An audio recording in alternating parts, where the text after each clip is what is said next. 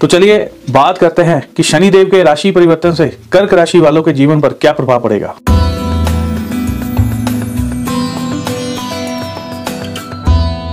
किसी भी तरह का दो नंबर का अगर आप काम करते हैं, या कोई गैर कानूनी काम आप करते हैं, या कोई आपको करने को मजबूर करता है, या आपसे कोई करवाना चाह रहा है, या आपके माइंड में आ रहा है कि हम ऐसा कर लें तो इस दौरान में नहीं करना चाहिए। फंसेंगे, एकदम से फंस जाएँगे, फिर कहेंगे, जी ढैया ने अपना सर दिखा दिया। तो इस समय में ऐसी चीज़ें मत करिएगा।